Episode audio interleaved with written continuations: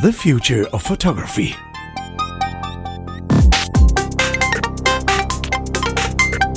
Exploring the ways new technology can help you make fantastic photos.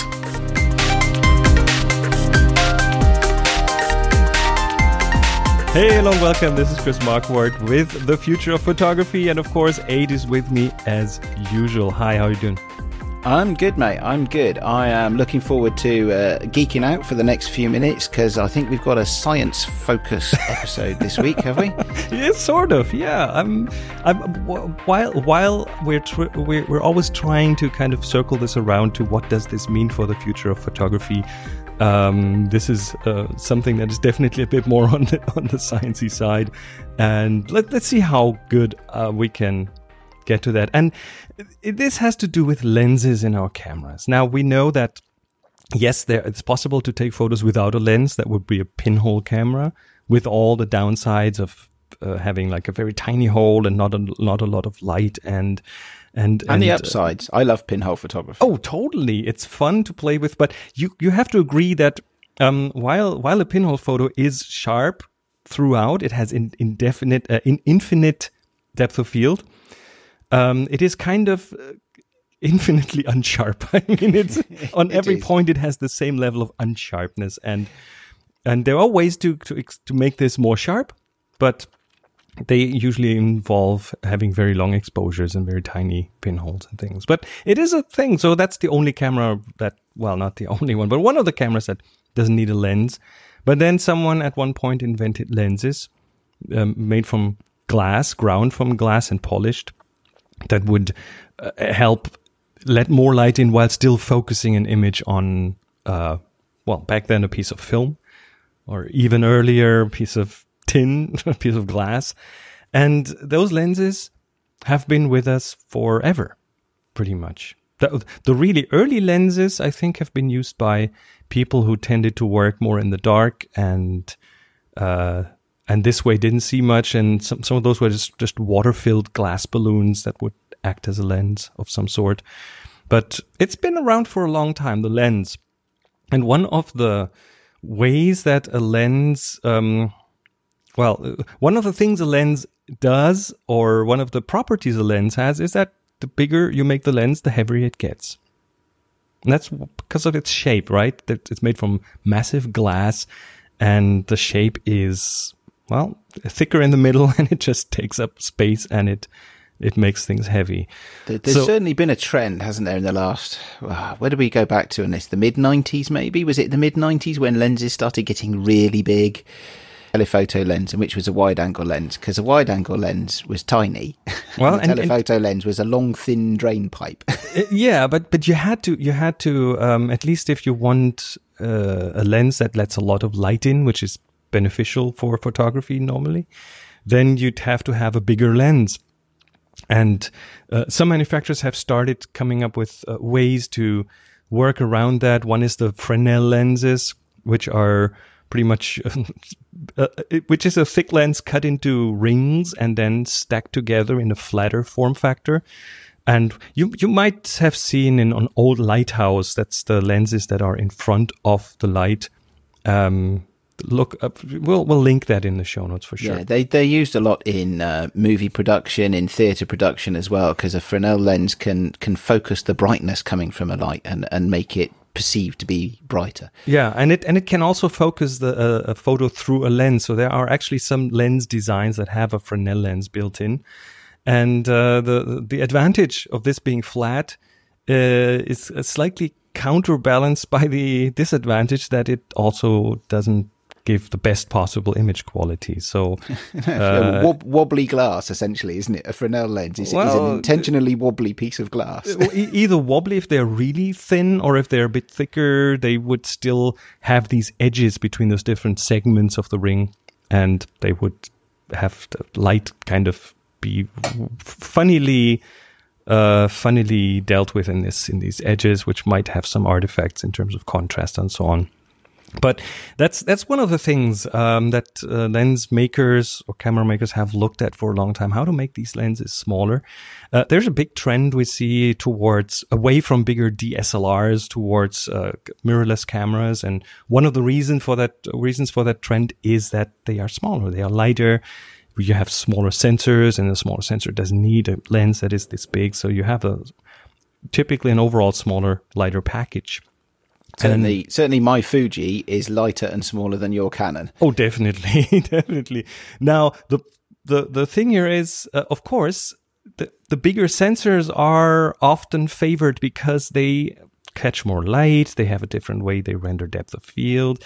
So, if you found a way to make the lenses smaller, flatter, not as long for a telephoto lens, for example, and still maintain the image quality and still maintain the ability to use that on a bigger sensor, I think that would be a winner. And uh, now, uh, one company has actually patented a flat lens, and that is Microsoft. And they've done this around a product that they're working on. You might have heard of HoloLens, which is a, has to do with uh, with augmented reality. Um, we're not really going into that, but that's a product that you wear on your head, and it's sort of heavy-ish. And they are trying to make this smaller. And uh, in that uh, in in that project, they have patented a flat lens, and it's not a Fresnel lens. It's a principle that I've heard of several years ago, but now it seems to be the first time uh, that it might be making it into an actual product. Now, what these guys have. Sorry, go this ahead. Sound, this sounds really interesting to me, um, and it's, I, I guess, you know, intuitive uh, if you think of Microsoft as a gaming company, I think it is, isn't it? You know, so the Xbox know, and me, stuff, yeah, yeah, yeah. So you know, this is, uh, and we've talked before about actually when you mentioned before about um, automotive technology and how you know Formula One and racing, you know, uh, gives birth to technologies that eventually get applied at the consumer level. I think um, computer games have an element of that about them as well. There's a lot of innovative stuff being done in the production of games, isn't there? Definitely, and it's uh, it's one of one of the drivers of of uh, of progress in this area. Now, uh, flat lenses. Um, the reason why a lens focuses light is that it it well pr- pretty much has to do with the speed of light. So you have you have light going through a medium, in this case, air first and foremost, and then it it it it goes from air into glass, which is the lens, and then it leaves the glass and transitions into another medium again. And uh, the speed of light in glass is slower than in in in air, and that makes it kind of bend slightly. It bends at that at that transition, and then it bends again at the other transition, and uh, the the the bending of that light happens at different angles and a different strengths, uh, depending on if it goes through a lot of glass or through a little glass. And the lens, if you look at it from the side, is a little glass on the edges and a lot of glass in the middle. And the different angles uh, kind of make this work. So you have light being slowed down and then being uh, getting faster again when it leaves that glass medium. Now, what what they have done is um, they have found a system I'm not sure Microsoft found it. I think I've heard about it from some research uh, years ago. Um, but instead of using glass, they built a nano structure. So a structure out of very tiny pillars. I think of silicon. So you have a pillar, and that pillar um, is so tiny that it is somewhere in the in the well smaller than the wavelength of light and I'm probably not doing a good job explaining this, but this is how I understand it. Uh, and now what they do is they have um, different size pillars, different different diameter pillars uh, in the middle than on the outside, and those pillars will act pretty much well, at least similar to what a glass lens does on the outside and the inside. If a, if the diameter is bigger, the light will take longer to go through it, and if it's uh, thinner the diameter is thinner, the light will go faster through it. So you, you by distributing that over the over the the, the the, the, the extent of this lens or of this flat nanostructure, uh, you can have a very similar effect to what light does when it goes through a lens. That is in some ways above my head, but I think I get the idea. So it's it, It- it's manufacturing at a tiny. It's manufacturing lenses at a much smaller um, scale. Yeah. To in in order to get the same effect, essentially. It is pretty much chip manufacturing processes, like computer chip manufacturing processes that they use for that. I think uses it can use the same processes as what a CMOS is, which is in many cameras now as the sensor. So you have you have this, and then they have like two layers of that, and they call it the meta surface, and so pretty much two sheets of material. Um, and then they even have, as, as I understand it, again, I might be a bit off here, um, but uh, they might even be able to electromagnetic to, to change the electromagnetic properties of those sheets of materials on demand. So uh, they might even change. Oh, the, that's interesting. They might even change the lens, so you might even have like a flat zoom lens out of this, and uh, that is interesting. That is very interesting. a flat zoom lens is i yes. I mean, well, I mean, it's interesting anyway. But a flat zoom lens to various different types uh, or various different areas uh, uh, of this uh, very small structure, you could change its optical properties. Exactly. That's that's my understanding at this point. Um, I think photography is one good place for this uh, if it if it gets this far. Um, the other place I see is um, eyeglasses, because you know, uh, like the the the eyeglasses that have multiple multiple strengths in one glass, and Yeah. so Um, yes, and that that's interesting, isn't it? So speaking as a four. Oh, same here. You would you whose, whose eyes are starting to change now. Yeah. Yes, because I mean, uh, yes, not to have to have uh, either uh, either bifocal or varifocal lenses would be would be interesting. Be able to uh, get yeah, change the focus uh, of lenses or multiple glasses around your neck and one for close up and one for further away and this way you you could have a le- yeah, you, could, you could have a pair of glasses that will um not not just be able to to vary its strength by like a little switch or something but um, if, if we go even further, um, eye detection, distance detection kind of technologies, which are being developed right now, you might have a pair of glasses that automatically focuses where you look. do you know where what I really think actually um, uh, becoming popular in the UK now is uh, especially for old eyes. Yep. So instead of maybe having laser surgery on your eyes, or instead of maybe having a cataract removal operation, uh, to actually have the lenses in your eyes replaced. Which But happens course, right now, now but they, are one focal length, right? They are one focal length, so you typically have to have two eyes with uh, what your two eyes with different focal lengths, essentially. So one of your eyes will be for slightly longer distance vision, and one of them will be slightly closer vision. Um, and your brain, you know, the human brain is a marvelous thing, isn't it? It has the capacity to process that information into something that makes sense. True. Um, but imagine if you could replace the lenses in your eyes with something that we, uh, you know, essentially have variable focus lenses in your eyes, Which we do have by default, but yeah, they stop working Yeah, sometimes. well, yeah, mine don't work very well at all. I mean, I can't see past the end of my own nose without either contact lenses or glasses. So, so you know, and as I say, as a man in my forties right now, uh, and uh, the the uh, sadly, my short sightedness is not corrected by the long sightedness that I'm gaining from being in my forties. So, which I always think is a cruel irony of some sort. I don't know, but but so you know, the applications of this uh, beyond. Um, this is not the future of medicine, is it? This podcast. Well, this is the future of photography, but the but it, it will go into enormous. photography. We, we we already okay. Little detour. I think we'll have lots of those in future episodes. But little detour into into eyeglasses is. Um, and there are, there have been three different technologies uh, on the market around that already. One is a very um, a very analog uh, way of doing it, and that is that, um, there are glasses. I think they still make them that are liquid filled. And you have a little slider on the side to change the pressure in that liquid and this way to change the geometry of the lens. So that is would be one way.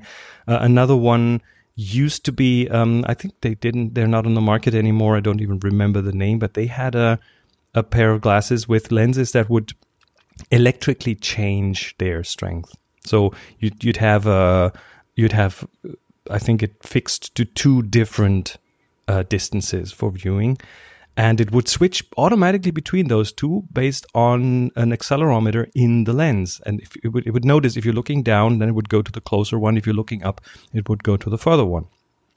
And the third, and the third one is an interesting uh, geometric shape, which is two lenses that are um, on top of each other, two thin lenses on top of each other with very weird shapes, but together they would make a proper lens. And then you could slide them uh, over each other, and by changing that, uh, by, by by sliding them left and right, or by sliding one of them in front of the other, that would change the focal length as well. And I th- as well, and I think that is something that uh, is now, um, as if I remember correctly, being um, being used for third world countries and being distributed there because then people can uh, pretty much set the strength of their glasses and and it's it's easy to manufacture because those lenses can be made from polycarbonate. So there, there are there have been uh, ideas like that, but this new meta material that Microsoft has patented is um, is takes this to a different level. Now again, it's a patent; it's not a product yet but they want to make uh, to put this into to their HoloLens to make it smaller. Um, but what could this mean for the future of photography? Well, uh, you know, I, I know that uh, pancake lens that that you have for your Oh my! camera. My 24 STM. That's that's uh, that's so tiny, but still the image quality is good. But it's still not a flat lens. It's relatively flat, but it still it's still too big.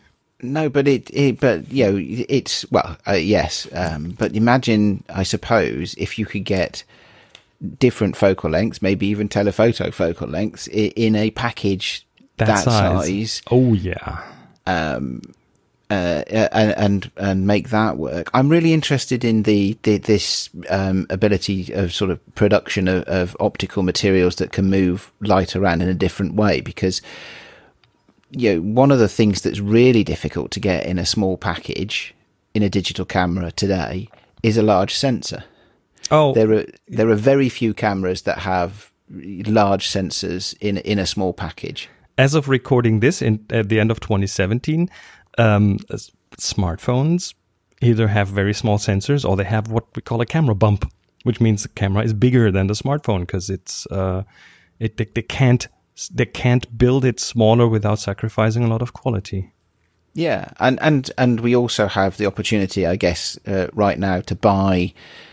Uh, what are they called? premium compacts? I think is the is the term for the marketing category for cameras. Um, uh, and there, I'm talking about uh, cameras like the the Fuji X100. Um, uh, or the uh, the Sony RX1, I think it is, uh, and and some other brands as well. I think Leica have a couple, and and I think maybe even um, you know uh, Canon have a couple this uh, at this point but those are all those are all compromised cameras in some way. Uh, mostly, they're compromised by having a fixed lens with only one focal length if they're going to have a large sensor.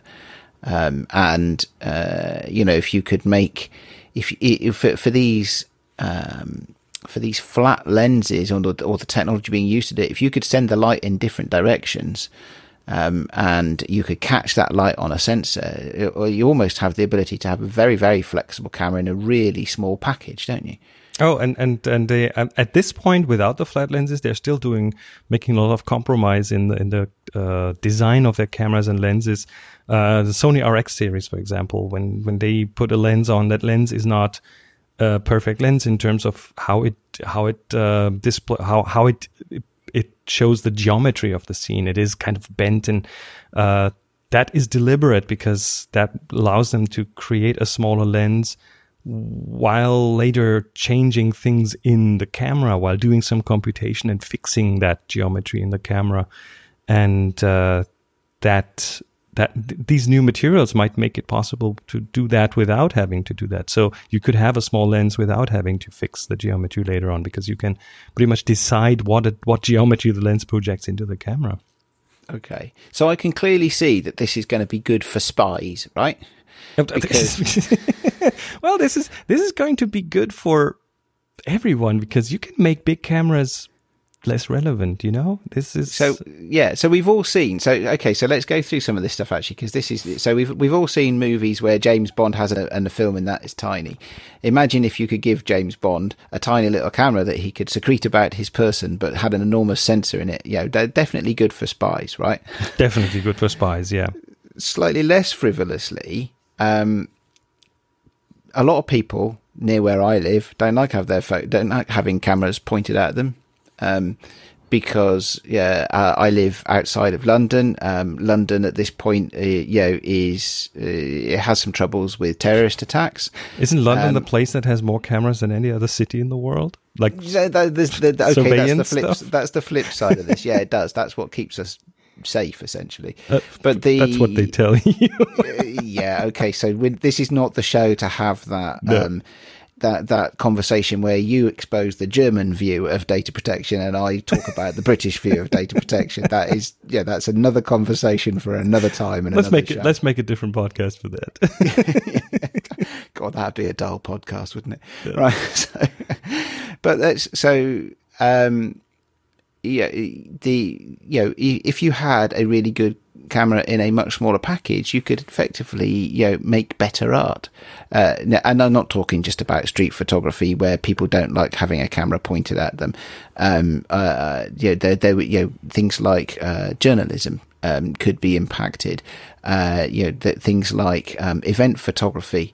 You know, so ima- you know, imagine how that could help a wedding photographer if if they were if they were able to be more invisible. Because being invisible as a wedding photographer is quite a skill, I'm told. True. Uh, so you know, you, you think there's quite a lot of opportunities here. Um, and of course, um, when I have my uh, autonomous drone that flies just off my right shoulder and, and captures my whole life, it'd be good to have that in, in good quality. What a, what a, what an interesting view of the future. Just imagine everyone had one of those.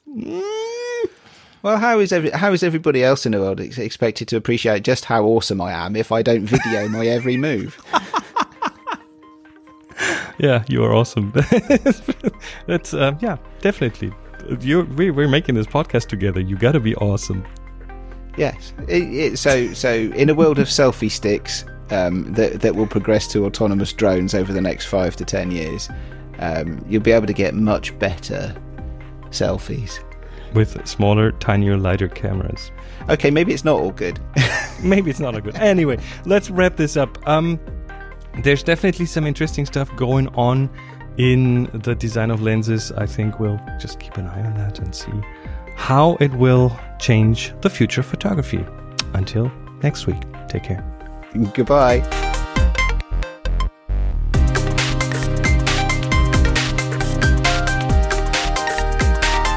You've been listening to The Future of Photography, a production by Adrian Stock and Chris Marquardt.